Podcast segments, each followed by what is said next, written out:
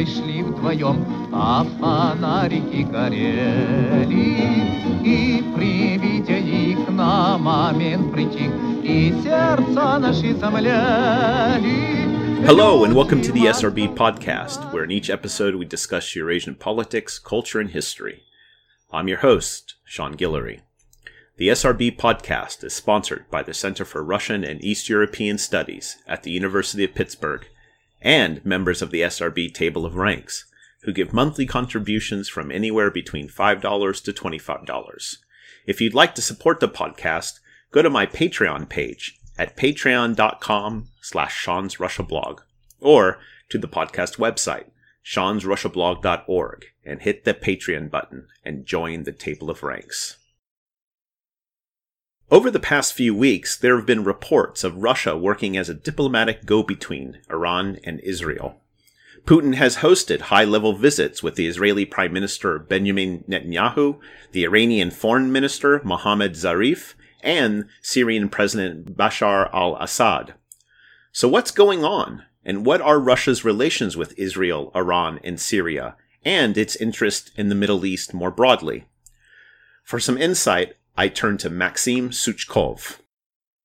Maxim Suchkov is the editor of Al-Monitor's Russia Middle East coverage. He is a non-resident expert at the Russian International Affairs Council and at the Valdai International Discussion Club. Formerly, he was a Fulbright visiting fellow at Georgetown University in 2010 and 2011 and New York University in 2015.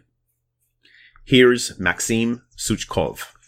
So it's been a, a, pretty dramatic last few weeks in the Middle East, and you know the U.S. pulled out of the Iran nuclear deal. Israel and Iran traded fire across the border. There's the massacre at the Gaza border, and there's visits by you know Benjamin Netanyahu the Iranian Foreign Minister Mohammad Zarif and Syrian uh, President Bashar al-Assad all on their own going to Moscow and, and talking with Putin. So I thought we'd start by just having you give a general outline of the situation right now vis-a-vis Russia and, and what is Russia's general approach to all of these issues? Well, as you as you accurately mentioned, there's been it's been it's it's, it's been very uh, hectic and busy uh, several weeks, I would think, in, in the Russian capital uh, in terms of uh, decision making and making moves and, and, policy decisions on the Middle East. And all of the, I think, Iran and Israel have been, uh, and their ongoing escalations have been in focus for uh, for Moscow. A few weeks ago in Sochi, there's been attempt by Russia to set up mediation talks uh, between Israelis and Iranians, with the head of the uh, secretary of the Russian Security Council, Patrushev, uh, having separate bilateral meetings. First with the secretary of Iran's Supreme uh, National Security Council, Ali Shamkhani, and later on the same day he had a meeting with Eitan Ben-David, deputy head of Israel's National Security Council. So this kind of triggered the rumors that Russians are mediating, and uh, these rumors have been denied by the official Kremlin. At the same time, you know, sources with with knowledge of the situation say that, that these attempts indeed took place, even though the Iranians and Israelis have never sit at the same table. The Russians were trying to understand whether there is a space between the two to, you know, for for Moscow's mediation and uh, it's not really clear if there was any any you know uh, substantive result of these conversations. But I think there was an understanding that the differences are so big that there is really little that Moscow can do. At the same time, Russians coming out of the uh, kind of understanding that uh, if the fight is, an, is inevitable anyway, well, let's just try and see, uh, you know, if if you know it, it, can be moderated somehow because the, the, the, you know the the juice is worth the squeeze. Otherwise, there might be a bigger uh, fight in the region that would not be in uh, Russia's interest or will hurt Russia's own assets in Syria. Uh, so that's one like chunk of Russian agenda in recent weeks. And the other one uh, is with the President Assad. And uh, I think early or late last year, Moscow made a decision that 2018 should be a year where Russia will take concrete steps to uh, trend shift from military campaign to uh, political settlement. I mean, that's been that's been a policy orientation, if not a goal, for for quite quite a long time. I think ever since Putin first announced there was the so-called withdrawal of troops, which which never happened. Uh, but then the difference today is, I think, he, and that's what he articulated to Assad. That's what the people in Moscow talk about. That uh, he mentioned actually that Russia is now going to pursue two tracks instead of military. I mean, military will continue, although at a lower in, in intensification level. That's a correct term. Uh, the the one track will be political settlement that's now going to be uh, carried out uh, not so much at the Astana, more so at the Sochi venue. And the second one is the efforts on the restoration, uh, Syria restoration, and, and you know efforts to try to gain uh, support and international sponsors or donors for different restoration programs. And definitely both agendas are very difficult. it's interesting because it, it seems like Russia is playing um, has a has a quite advantageous role in the sense that because it actually talks to all of these people, Israel, Iran, Syria, it can act as an intermediary. Um, do you see it? How do you see the, the, are they filling a vacuum that the United States has left behind because the United States has not, isn't interested in saying broaching, broaching uh, you know, dialogue with Iran or facilitating dialogue between Israel and Iran and its other regional uh, other regional players?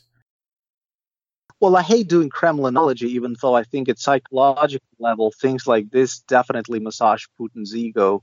In that, you know, Russia is seems to be positioned as the only player and in uh, being able to mediate between both because it's talking with every single player in the region and most importantly, I think every single player in the region wants to to have uh, discussions with the Russians because you see, you know, Moscow flocked with different delegations from from different groups, starting from you know different opposition groups, Syrian opposition groups, to Israelis, to Iranians, to Assad, to Hezbollah, to Houthis in Yemen, and and, and many others. Uh, that definitely, you know, something that uh, Putin sees as an uh, outcome of the Syria campaign. You know, Russia wanted to be listened to, respected, and feared of, and, and here you have it. Even though it may be perception and not necessarily, uh, you know, substantive influence, and then and again, there are debates about this whether it's a perception or a real thing but it's this thing is there. It's you know a thing on the ground and and and and, and different players have to take it into account. On the very iran israel thing uh, i do believe that russia is coming out of this idea that choosing a side in this uh, conflict is fraught with more losses for russia than gains because both Israel and Iran have a special value to uh, Russia in the region and outside the region each for their own reasons. And I think under Putin, Russia's policy are toward vis-a-vis Israel are the most friendly in, in its history. You know, the Soviet Union has traditionally had this pro-Arab sentiment, and then uh, you know it's it's been a mixed bag in in 1990s, and then under Putin, Russia and Israel have had the, the best relationship ever. And uh, and again, and in Iran, and and then you know in the conversations Russians have with the Israelis. They're they're saying, well, and Israelis are actually saying we understand Iran is your quote unquote strategic partner in, in in Syria. I personally don't particularly like this framing of strategic partnership. But again, uh, you know, Israel's strategic partner is definitely not Russia, but rather the, the United States. Well, that said, I think as long as and I think this is Moscow's logic so far. As long as Russia's own interests in this confrontation between Iran and Israel are not directly hurt, Moscow will be dodging to directly take sides. So, because, you know, as I mentioned, the differences are so strong that even though there are some expectations both on the side of Israel and Iran, you know, that, that Russians can maybe urge Iranians to leave Syria, I think deep in the heart they understand that it's not possible. Iran and Israel are both heavyweight regional players. And you know, the United States may may be gone, Russia may be gone, but both will stay. And I mean, what kind of guarantees the Russians can provide?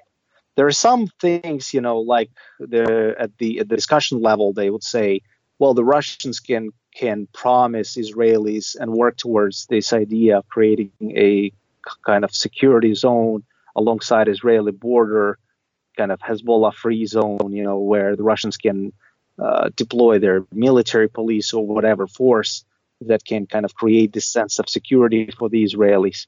Well, that is, I mean, that is plausible, but then there are bigger things like with the Golan Heights, uh, with the locations of Hezbollah in, in Syria and things like this, things that you know Russians cannot either solve or simply you know try to influence without igniting conflict with Iran. And I think this is understanding all of that.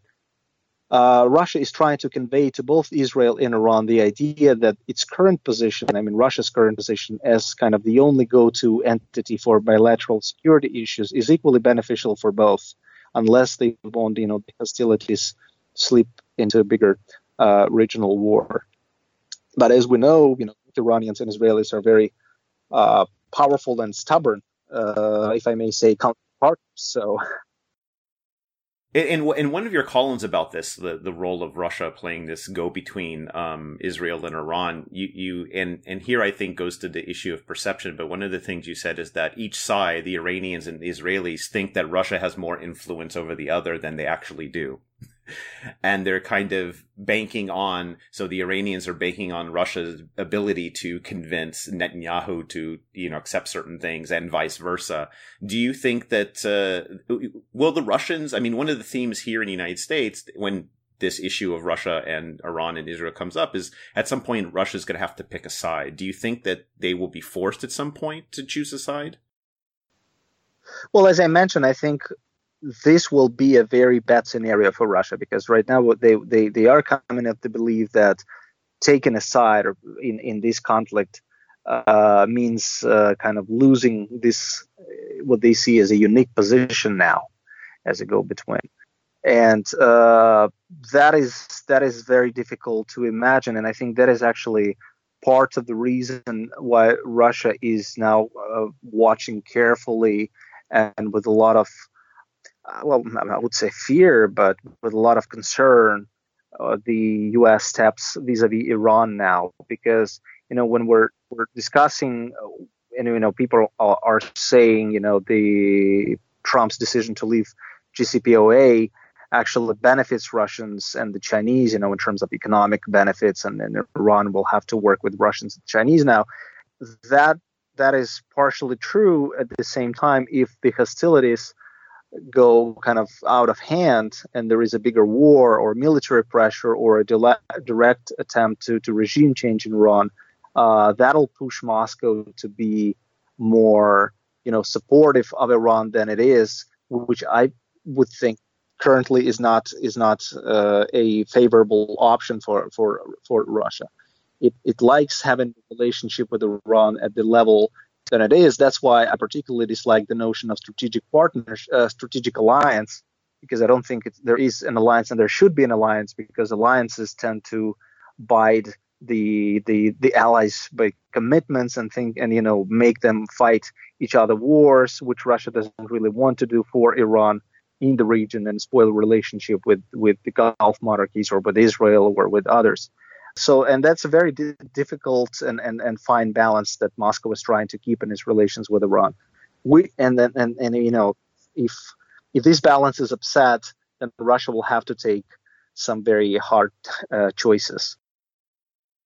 It seems that one one of the, the kind of principle of Russian foreign policy in the region, but I think in general is that they they they're they're trying to compartmentalize relationships to to avoid getting dragged into some sort of alliance situation, and they are looking for any kind of transactional uh, relations with the you know regional powers or even great powers. Um, I I do I do uh, agree with you in this idea that strategic partnership with Iran is is too much because I think foreign, like I said, Russian foreign policy is to avoid alliances at you know at all costs if possible. Yeah, I even I even think of uh, Iran and Russia and Turkey, for this matter, as a uh, strategic single. You know, they're they're singles. They're, they're all singles. They don't want to be coupled, and that's actually maybe a strength of their position. Yeah, I mean, Turkey is a great example because you know, remember what a year or year and a half ago, we people thought that Turkey and Russia were going to, were going to go to war after the Turks shot down the Russian uh, fighter, and now they've seemed to come to at least some you know um, some agreement of sorts in how to deal with one another. Yeah, actually, it's interesting you you you mentioned it because I think a few days before the election, re-election uh, of Putin for the to the fourth term, he was asked in a t- TV interview uh, whether he trusts Erdogan, you know, and he kind of tried to dodge the question and said, uh, "We're we're not basing our relationship on trust. I wonder if he if he if he meant like anymore. But he said we're not basing our relationship on trust, but on a on a genuine desire to understand each other interests accurately. It was very you know dodgy diplomatic way of of, of putting that. Following the jet crisis, Russia and Turkey kind of tried to find a new basis for the relationship, uh, which was more like die-hard realism, you know, and, and uh, being more uh, careful with one another.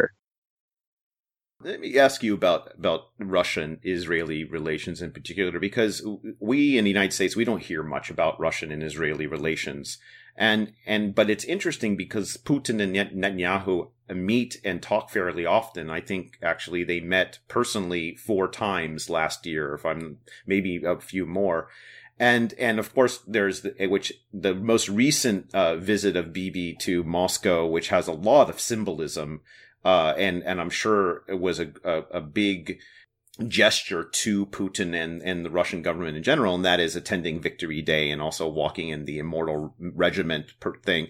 So, and, and, and you just said a few minutes ago how Russian Israeli relations are better than they ever have been. So, what is the nature of uh, Russia and Israeli relations? Well, it's a it's a it's a it's a question that I think a lot of people are really curious about, even in this country. I think Netanyahu and Putin uh, have definitely have some good personal chemistry. So it's interesting to see, you know, whenever there is a new government in Israel, what their relationship with Putin would be. But I think at the personal level, there is really good uh, chemistry between these two men, you know, who like ruling with an iron fist and things like this. At the same time, I think Netanyahu understands a lot of things that are psychologically impor- important to Putin. So it is no coincidence that he's he's making all these overtures on the Victory Day, on Putin's uh, recognition of the importance of, of Holocaust, on Putin's personal backgrounds of growing up in in Leningrad with a with a Jewish family that taught him play piano and things like this, you know. And he he, he knows how to play these personally important dear things politically. Like you know, he knows that Putin is, is mad at, at Western states for not recognizing Russia's role in the World War II. And he says, but we do recognize, and here's, you know, we're going to commemorate it on May 9th instead of May 8th, as the rest of Europe does. Things like this.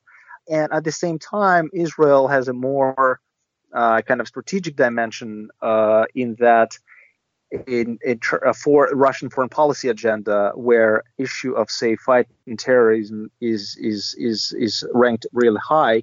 So there are some interesting discussions between Russian and uh, Israeli security establishments on the exchange of experience of, of fighting terrorism and preventing prevent, preventing terrorist attacks.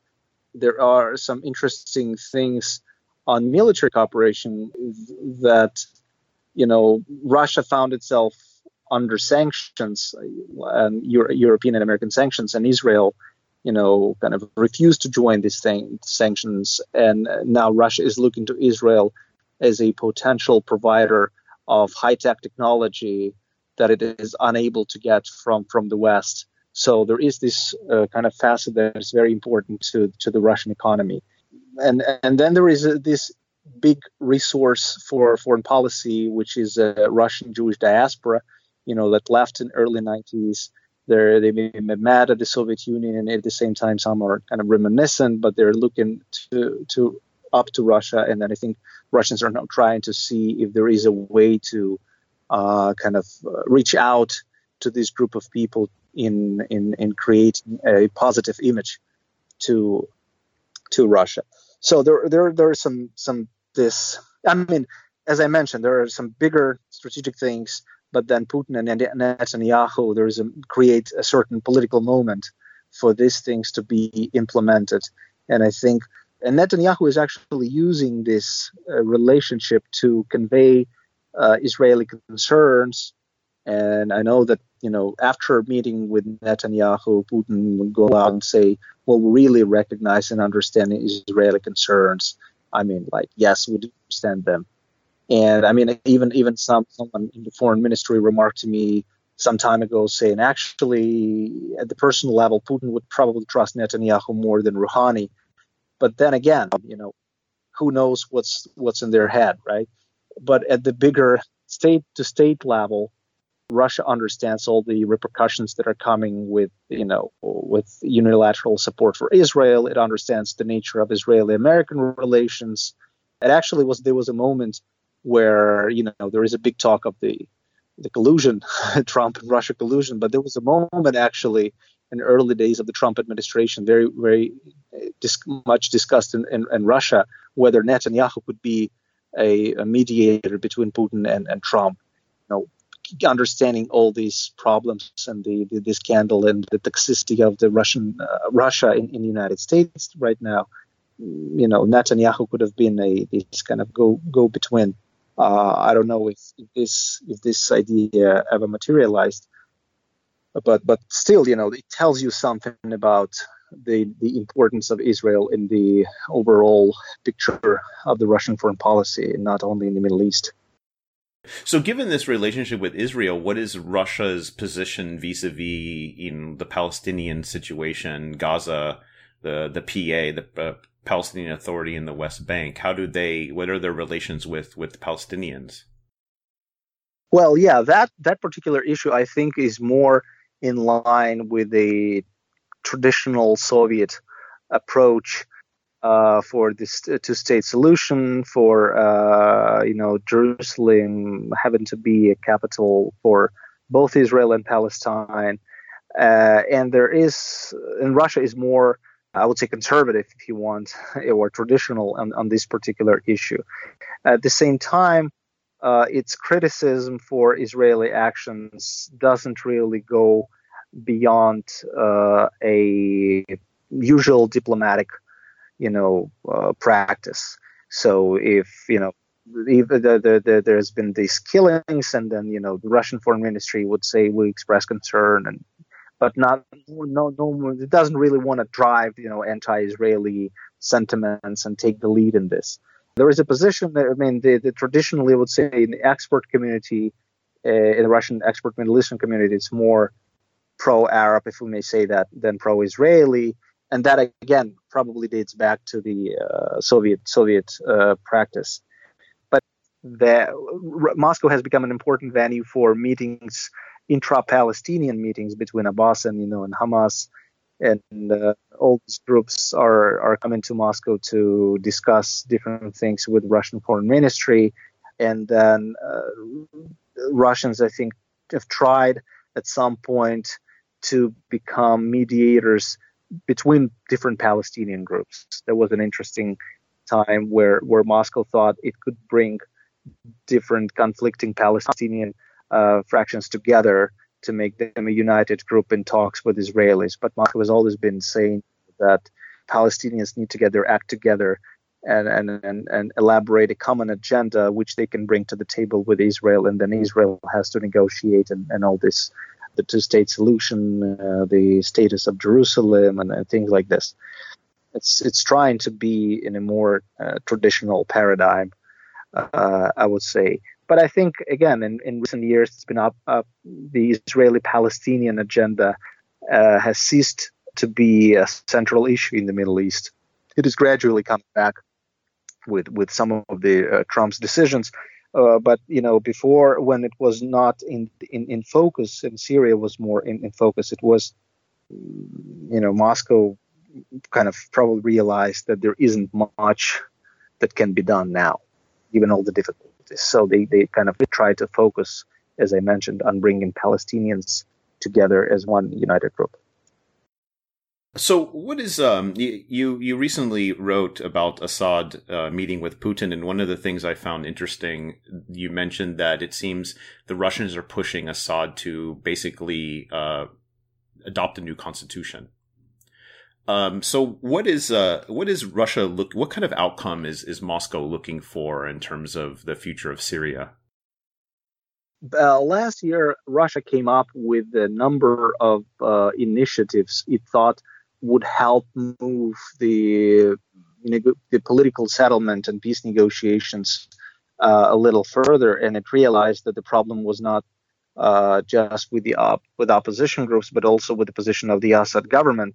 Uh, and the decision that came out from this this conference of the Syrian peoples in Sochi, the so-called Sochi Congress, the decision, the major decision that came out of it was uh, to create a constitutional commission, you know, the, a commission that would come together and uh, draft a constitution and again, you know, draft a number of steps in the political uh, process uh, that was adopted at the, at the Syrian Congress, but then a few days later, Assad representatives said they do not recognize that. So that didn't really sit well in in, in Moscow, and uh, they were trying to push Assad to recognize it. It's been a few intense months of talks and back channel talks on, on, on how to better, you know, frame it so that Assad could accept it. So now that Assad came to to see Putin in Sochi, uh, the major takeaway from their meeting was that Assad finally recognized uh, a need to create this constitutional uh, committee, and he would be sending a delegation to the UN uh, to to discuss further steps. So it is seen by official Kremlin, I would say, as as a, as a victory.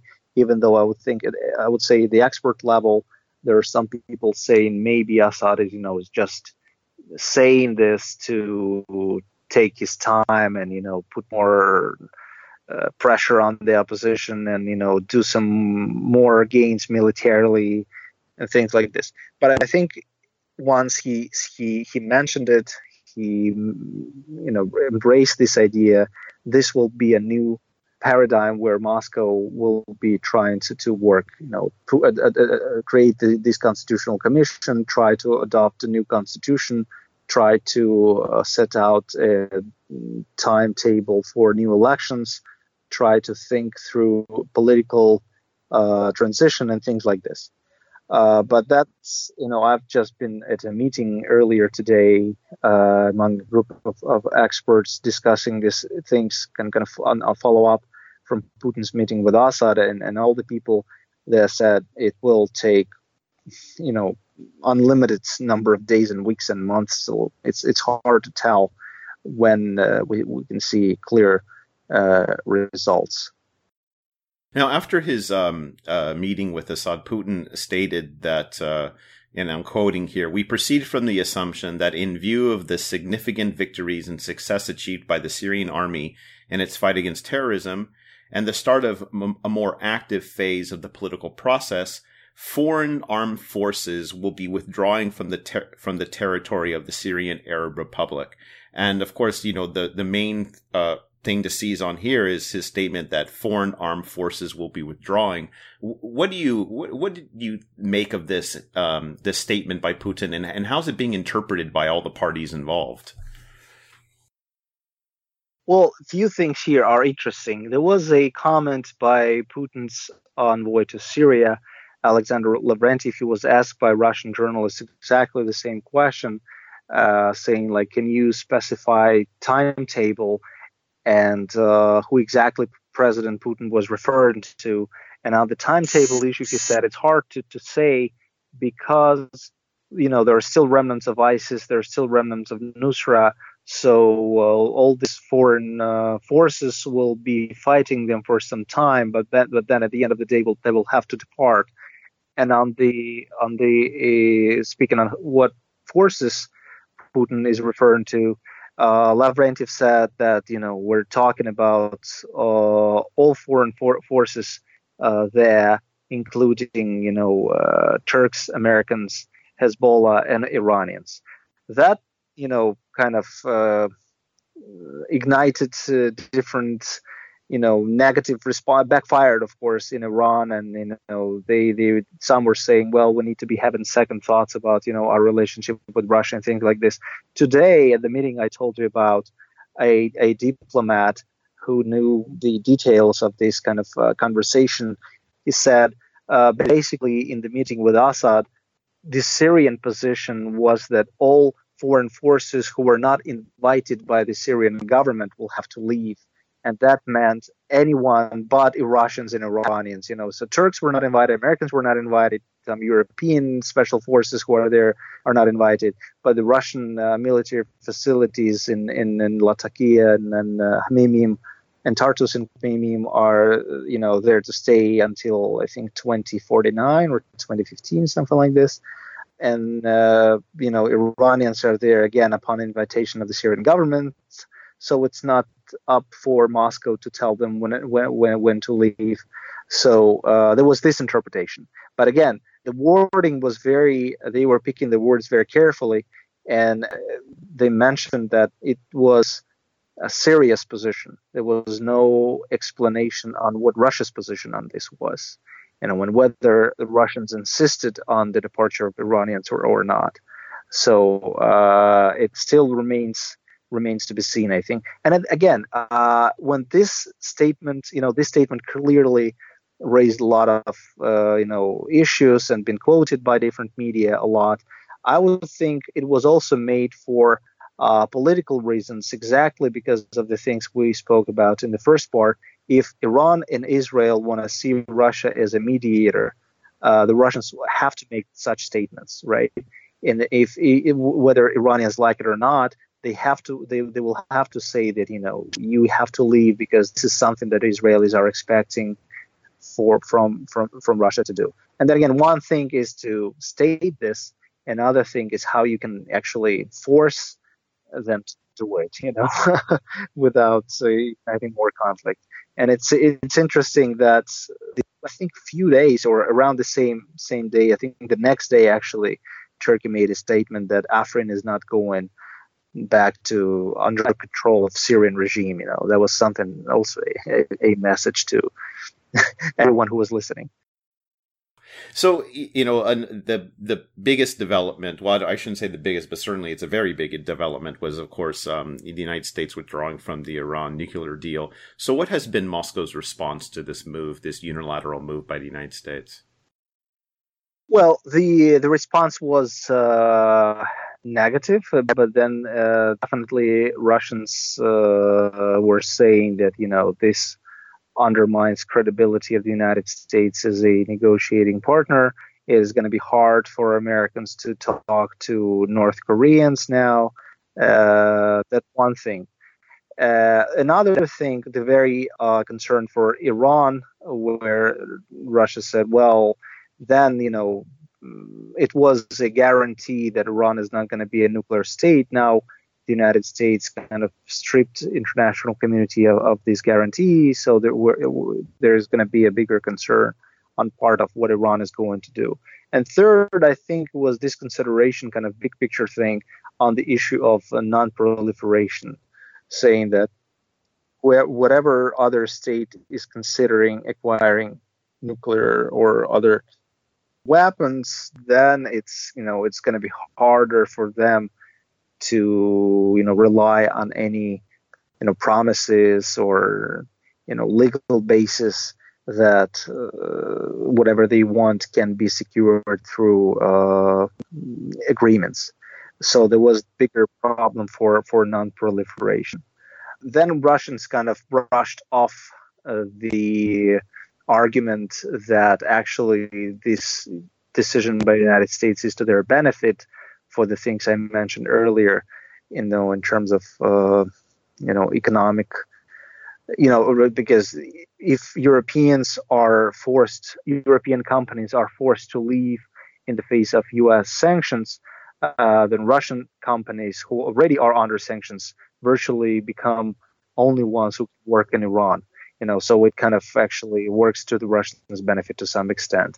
And then the foreign ministry kind of brushed brushed off this argument, saying the importance of this deal for international security for nuclear issues is more important than our own egoistic interests. Well, I mean, they might be, you know, uh, a little cunning about that, but at the same time, there is this concern that it's hard to be negotiating any other um, any other uh, nuclear related issue, in particular with North Korea. Then I think a few days later, uh, Iran said we might be considering, you know, getting back to 20 percent uh, uranium, and then the Saudis responded saying, then if you do this, we'll we'll start our own program on nuclear arms and things like this. So there is this concern that you know uh, there might be more states seeking to get nuclear weapons, and you won't really have any solid guarantees for them because of this decision.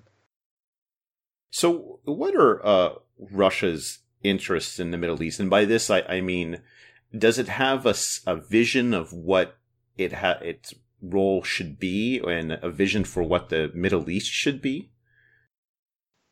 Well, you're asking. Uh, this is this is the hardest question this far. You know, there is this uh, kind of uh, well, there is this view that you know the United States or Europe do not have a strategy for the Middle East, and and Russia does, and that's why you know it's quote unquote successful, whereas U.S. is is failing and, and things like this. Actually, you might be surprised to know that there are similar debates in Russia whether there is a strategy for the Middle East, whether there is, or you know, Russia is just uh, successful in uh, taking opportunities when uh, where where and when others fail, or kind of filling the void where when there is one.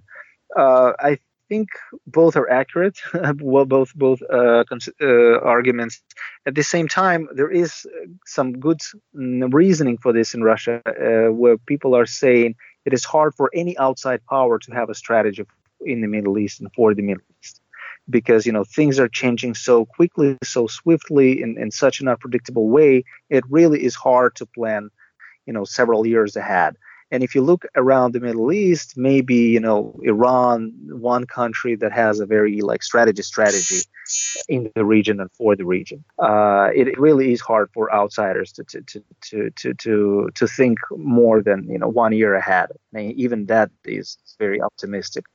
Uh, secondly, there is a consideration of what is the scope of let's say Russian interest in the Middle East should be right? Uh, should it be, should it be beyond Syria? So, and if yes, I mean, what uh, what it should be? Because you know, there was in early days of Yemeni war, there were some overtures by Houthis to Moscow, you know, asking for their support to come either on their side or to come as mediators between them and the Saudis. And uh, Moscow kind of dodged uh, this role, saying we don't really have any uh, strategic interests in stake, and and uh, and you know, and actually getting us into that conflict will bring us more trouble than than benefits. At the same time, you know, you you may ask the same question and say, well, what are the Russians are doing in Libya then, right? Are there any strategic interests? And and probably no. Uh, but then it, it you know different different theories are, are flying on, on, on this on this particular country and, and people would tell you well, there is this kind of quote unquote strategy for increasing Russian presence in the eastern Mediterranean. So, in, in that sense, you know, the base in, in Tartus in Syria and uh, a potential base in Egypt or in, in, in, a potential military facility in Libya is there to have a stronger presence in the eastern Mediterranean to be able to have a greater leverage on security in the region, in the Middle East, and over uh, Europe as well you know uh, i mean all of that you know given the current situation between russia and the west between russia and the united states and europe uh, it may make sense you know if we really are thinking in terms of like die hard realpolitik uh, that russia is seeking more leverage being you know cornered on other fronts in, in Ukraine and others, you know, it wants to to to be a powerful player outside the post-Soviet space, make itself an indispensable negotiating partner. and if that is a consideration, I think it is by and large uh, working because you know Europeans want to talk to Russians about Syria. President Macron is going to be in St. Petersburg, actually on May 24th, 25th, uh, talking Libya, Syria. Right, absolutely, Merkel was just there, and that that is like kind of second thing was the scope of Russian uh, interest, and and the the third the bigger thing actually what you ask what is the very the ultimate interest there? And i think uh, the one that i just mentioned have, having leverages and, and making itself an indispensable player is one.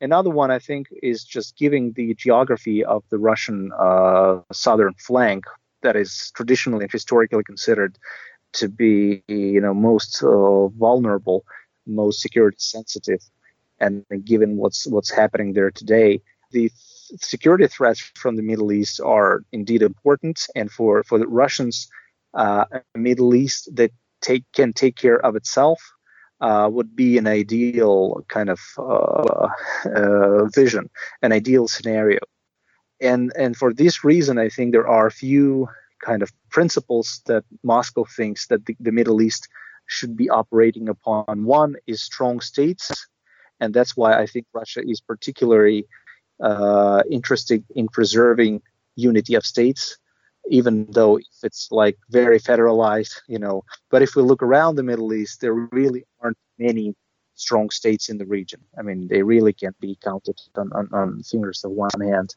Uh, and secondly, the you know the making these states sustainable enough that they can fight their own challenges, security challenges or social challenges and others. And I know that Russians are looking very long term uh, vis-a-vis the Middle East, and there are some interesting research on what the climate change, how the climate change can affect production of crops in the region five years from now, ten years from now, what the change in demographics in the region may bring, what the rising unemployment, you know, you know coupled with high birth rates can do 10 years from now, 20 years from now. And it becomes clear from kind of looking at these long term trends that the Middle East is going to be a very turbulent place, uh, you know, in 10, 15, 20 years. So it means if you if you can if you can ensure some kind of presence to be there to watch the developments, to be there to be able to produce certain kind of uh, leverage when necessary, to be there to deploy military force as fast as possible when necessary, then you know it probably is uh, something worth investing to. But then again, you don't want to overstretch your resources. You know, the Soviet Union was a much wealthier state, and, and they failed on many fronts in, in the region. So I think the Russians are not trying to kind of learn the lessons from the past Sometimes they are successful in this, sometimes they're not. But that's a relatively new game, I would say, for Kosovo. That was Maxim Suchkov, the editor of Al-Monitor's Russia Middle East coverage. He is a non-resident expert at the Russian International Affairs Council and at the Valdai International Discussion Club. Formerly, he was a Fulbright visiting fellow at Georgetown University in 2010 and 2011 and New York University in 2015. I'm your host, Sean Guillory, and this is the SRB Podcast. The SRB Podcast is sponsored by the Center for Russian and East European Studies at the University of Pittsburgh and listeners like you. If you enjoyed this podcast and want to help support it, please take a moment to share it on Facebook and Twitter, like my Facebook page, Sean's Russia Blog, write a review, or recommend the show to your friends. The SRB podcast comes cheap, but it's not free to make. You can help support it by joining the table of ranks at seansrussiablog.org. Thanks to all my high excellencies, high wellborns, and noblestnesses for your continued patronage. You can find past shows on iTunes and SoundCloud, or you can download them directly from seansrussiablog.org as well. Until next time, bye!